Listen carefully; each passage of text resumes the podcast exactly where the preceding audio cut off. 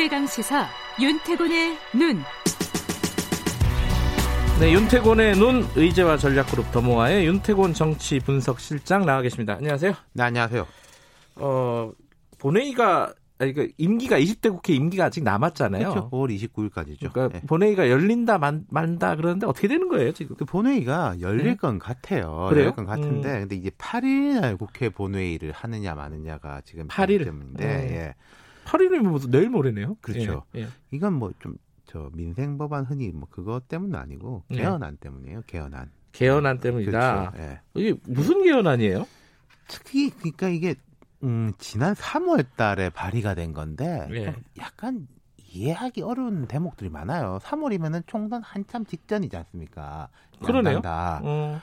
그때 왜 발의를 했을까? 그리고 이 발의돼 가지고 이게 처리하는 시점이 60일이기 때문에 5월 8일이 마지노선이거든요. 예. 그래야 이걸 이제 그 8일날 본회의를 아, 해야 된다. 그래서 이제 8일이냐 아니냐 이게 말이 많군요. 그렇죠. 예. 이 발안 국민 발안제 개헌안을 제가 이제 요약해서 말씀드리자면은 일반 국민들도 100만 명 이상 뜻을 모으면 개헌안을 발의할 수 있도록 하자. 근데 이 자체가 개헌안이에요. 아, 법률안이 아니라. 아, 이건 법이 아니라 개, 헌법이에요? 네. 아, 그러면 그렇구나. 이게 통과되려면은 국회 재적 3분의 2, 지금 194명입니다. 네. 동의에다가 국민투표도 해야 돼요. 이게 대, 될 가능성은 없는 거죠. 0%. 0%. 0%. 네. 이 개헌안에 대해서 국회나 정치권에서 열띤 토론을 벌이는 거 보신 적 있습니까? 아 저는 최근에 며칠 사이에 뉴스 나온 것만 잠깐 봤어요. 뭐 처리할 거냐 말 거냐고. 그리고 이 방송에서도 이게 뭐 옳냐 그러냐에 대해서 토론한 한 번도 달아본 적이 없죠. 예. 딴 데도 없을 거예요. 네. 그러니까 따지자면 이게 직접 민주주의 강화하자 이런 기제인데 이 자체가 되게 논쟁적입니다. 예.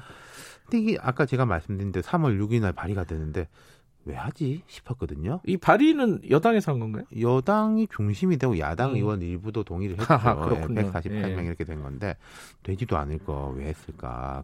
그안 그 된다고 하더라도 막 토론을 벌이고 하면은 의미가 있는데 그렇지도 않아요. 그러네요. 그리고 이제 총선 끝나고 나서 민주당 이인영 원내대표가 이게 되고 안 되고를 떠나서 일단 처리를 하는 게 헌법 절차다 이렇게 드라이브를 좀 걸다가 이제 이걸로부터 시작해가지고 개헌론이 막 나오니까 앞에 이제 김태년 뭐 예. 의원도 좀 조심스럽게 말씀하시던데 이해찬 대표나 청와대 등에서 브레이크를 걸었지 않습니까? 지금 음. 이제 개헌 뭐 이런 이야기 할 때가 아니다. 그 이후에 이제 이인영 원내대표도 잠잠한 거죠. 이제 이제 왜 이게 발의가 됐느냐 이게 궁금한 부분이기도 하고 근데 이제 국회의장 같은 경우는 직권상정 얘기도 나오고 네, 있어요. 오늘 아침에 이제 신문에 이제 인터뷰 하신 걸 보니까 거의 뭐 퇴임 앞둔 인터뷰, 네, 그렇죠. 전면 인터뷰던데 이게 뭐 옳고 그르고 떠나가지고 헌법적 절차기 때문에 처리를 해야 된다. 뭐 안 되면 안 되는 대로 그러니까요. 처리를 한다라고 하는데 근데 이 안 되는 게요. 불성립도 안 되는 겁니다. 음. 꼭 투표를 해가지고 뭐 반대한다가 아니라 이건 의미가 없다라고 해가지고 안 나가도 그건 뭐 처리죠. 그게 안, 모, 안 모이는 것도 어, 일종의 처리다. 예. 예. 지금 야당은 이제 안 나간다고 음. 여당에서도 이게 뭐 굳이 해야 되나 모여야 되나 이런 분위기인 건데 그럼 왜왜 음. 왜 했냐? 그, 그게 남았어요. 뭐 왜, 이런, 왜? 이런 해석들이 있어요. 20대 국회에서 개헌이 어렵다는 것을 알면서도 이걸 꺼내는 것은 21대 네. 국회 추진할 명분을 다지기 위한 포석이다. 이런 건데 제 생각에는 이걸 그러면은 5월 8일 날 국회의원들이 모여가지고 아유 안타깝지만 안 됐습니다라고 하면 21대 국회에서 개헌이 잘 될 것이냐? 사실 그것도 잘 모르겠거든요. 어렵네요 이건. 예. 왜 그러니까 그 가능성도 없는데 어찌됐든 그럼 이제 우리는 이제 시야는 21대를 향해서 있는 아, 거죠. 21대 네. 개헌이 가능할까? 네. 아까 말씀하신 대로. 네. 그럼 음. 기계적으로만 보면은 여당 의원이 이제 금 180석에 육박하고 뭐 범여라고 하면 이제 열림 민주당 열린 민주당까지 네, 하면은 네. 이제 180석에 육박을 하고 이제 정의당 등 합치면은 한 190 정도니까 개헌선에 네. 거의 근접하죠. 음. 근데 이제 꼭 그러라는 법은 없지만 여야 합의 개헌이 가능할까 잘 모르겠어요. 계속 말씀드린 건데 음. 왜냐하면은 자 개헌 자체가 목적이 아닙니다. 어떤 개헌을 하느냐가 목적이잖아요. 네. 그럼 사회적 공감대가 돼 있느냐? 자, 지난 19대 국회나 20대 국회 초반만 해도 국회 내에서 개헌 논의가 뜨거웠습니다. 의원들 음. 조사해 보면 개헌론자들이 압도적이었어요. 음. 근데 이게 맹점이 있는 게요. 방향이 다른 사람이 많아요. 예컨대 대통령 연임제 개헌론자하고 내각제 개헌론자가 같은 개헌론자다. 음. 이건 말하자면 흡수 통일하고 뭐 평화 합의 통일도 같은 통일이다. 음. 이 말이랑 똑같은 거거든요.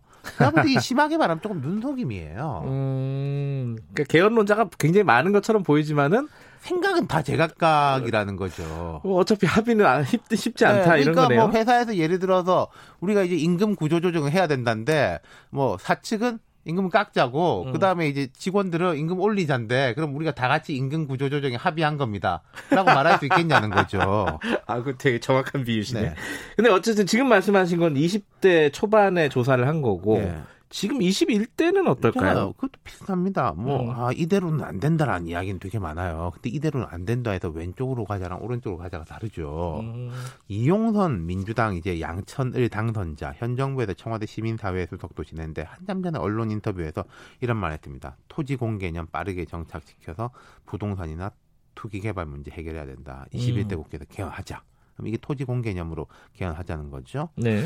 그, 그렇게 이야기를 했고 뭐 안 되면은 제도적 방법을 연구해야 된다. 그리고 음. 또 이인영 원내대표도 지난 2월 달에 선거 이후에 개헌을 통해서 토지 공개념 명시하자 이렇게 운을 띄운 바가 있어요. 이인영 의원은 좀 적극적이네요. 예. 음. 근데 이게 토지 공개념에 대한 가치 판단을 떠나가지고 여권에서는 당장 다들 입을 모으게 아 지금 그런 이야기 할 때가 아니다.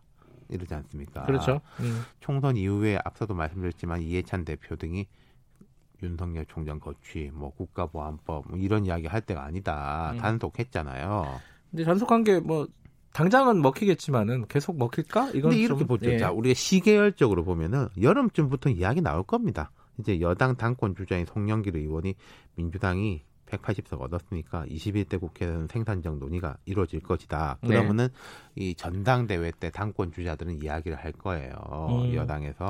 아, 얘기 안 할 수는 없겠네요. 전당대회 그렇죠. 정도 네, 되면. 그러면 이제 음. 개헌을 통해 대통령 단임제를 중임제로 바꾸고 책임족 총리제 도입해야 한다. 이랬는데 제가 부정적으로 보는 게 이런 겁니다. 개헌의 요체는 두 가지인데요. 첫 번째는 이제 이용선 당선자가 주장한 토지 공개념처럼 또 뭐 우리 한반도 영토 조항처럼 경제, 사회, 외교, 안보에 대한 거. 네. 한국 사회 가 어떤 방향으로 가야 할 것이냐에 대한 거. 그리고 두 번째는 권력 구조에 대한 것이거든요. 네. 참 둘 다 쉽지가 않죠. 첫 번째는 뭐 왜 어려운지 제가 말씀 안 드리겠고 두 음. 번째는 음. 대통령 권한 강화냐 내각제냐 정반대 방향이에요. 그 중간이 이제 한번 분권형 대통령제, 이원 집정 문제 같은 것인데 좀 정치 오래 한 분들은 대체로 대통령 권한을 좀 분단시키자라는 쪽이에요. 음, 내각제가 아니더라도. 네. 근데 이제 송 의원이 말씀하신 책임 총리제는 제가 무슨 이야기인지 잘 모르겠는 게 이해찬, 이낙연 이런 사람들 보고도 책임 총리라고 했어요. 음. 개헌하고 무관한 거라는 거죠. 네. 어쨌든 전문가들이나 정치권에서는 대통령 권한을 분단시키는 쪽. 네. 이게 대한 선호가 높은데 국민들은 그럼 아니 그럼 국회가 힘 빼지는 거잖아. 국회에 대한 불신은 뭐 말할 수도 없는 거 아니겠습니까? 네. 그리고 또 야권 지지자들 야권 지지자들대로 아이 우리가 대통령 잡아와가지고 한 방에 또 변화를 확 바꿔야 된다. 음. 이런 식이니까 이게 뜻을 모으기 어렵고 그다음에 시간의 문제인 건데요. 지금은 때가 아니다. 근데 그러면서 제가 여름이면 이야기 나올 거라고 말씀드렸지 않습니까? 예. 근데 여름에서 올 겨울 정도까지 요 몇 개월 내에 가닥을 못 잡으면은 내년이다. 내년은 뭐냐? 대통령 새 대통령 후보들이 물 위로 떠오른다. 음. 아, 그때는 개헌이 어려워요. 대, 대통령 되겠다는 사람들이 많고 그 사람들 지지하는 쪽으로 간다면은. 근데 대통령 선거 국면으로 가면 결국 대선 후보들한테 또 묻는 형국으로 가는 거잖아요. 지난번에 그랬습니다. 예, 그랬죠. 내가 되면은 예. 그때 이제 개헌 논의해가지고 한다.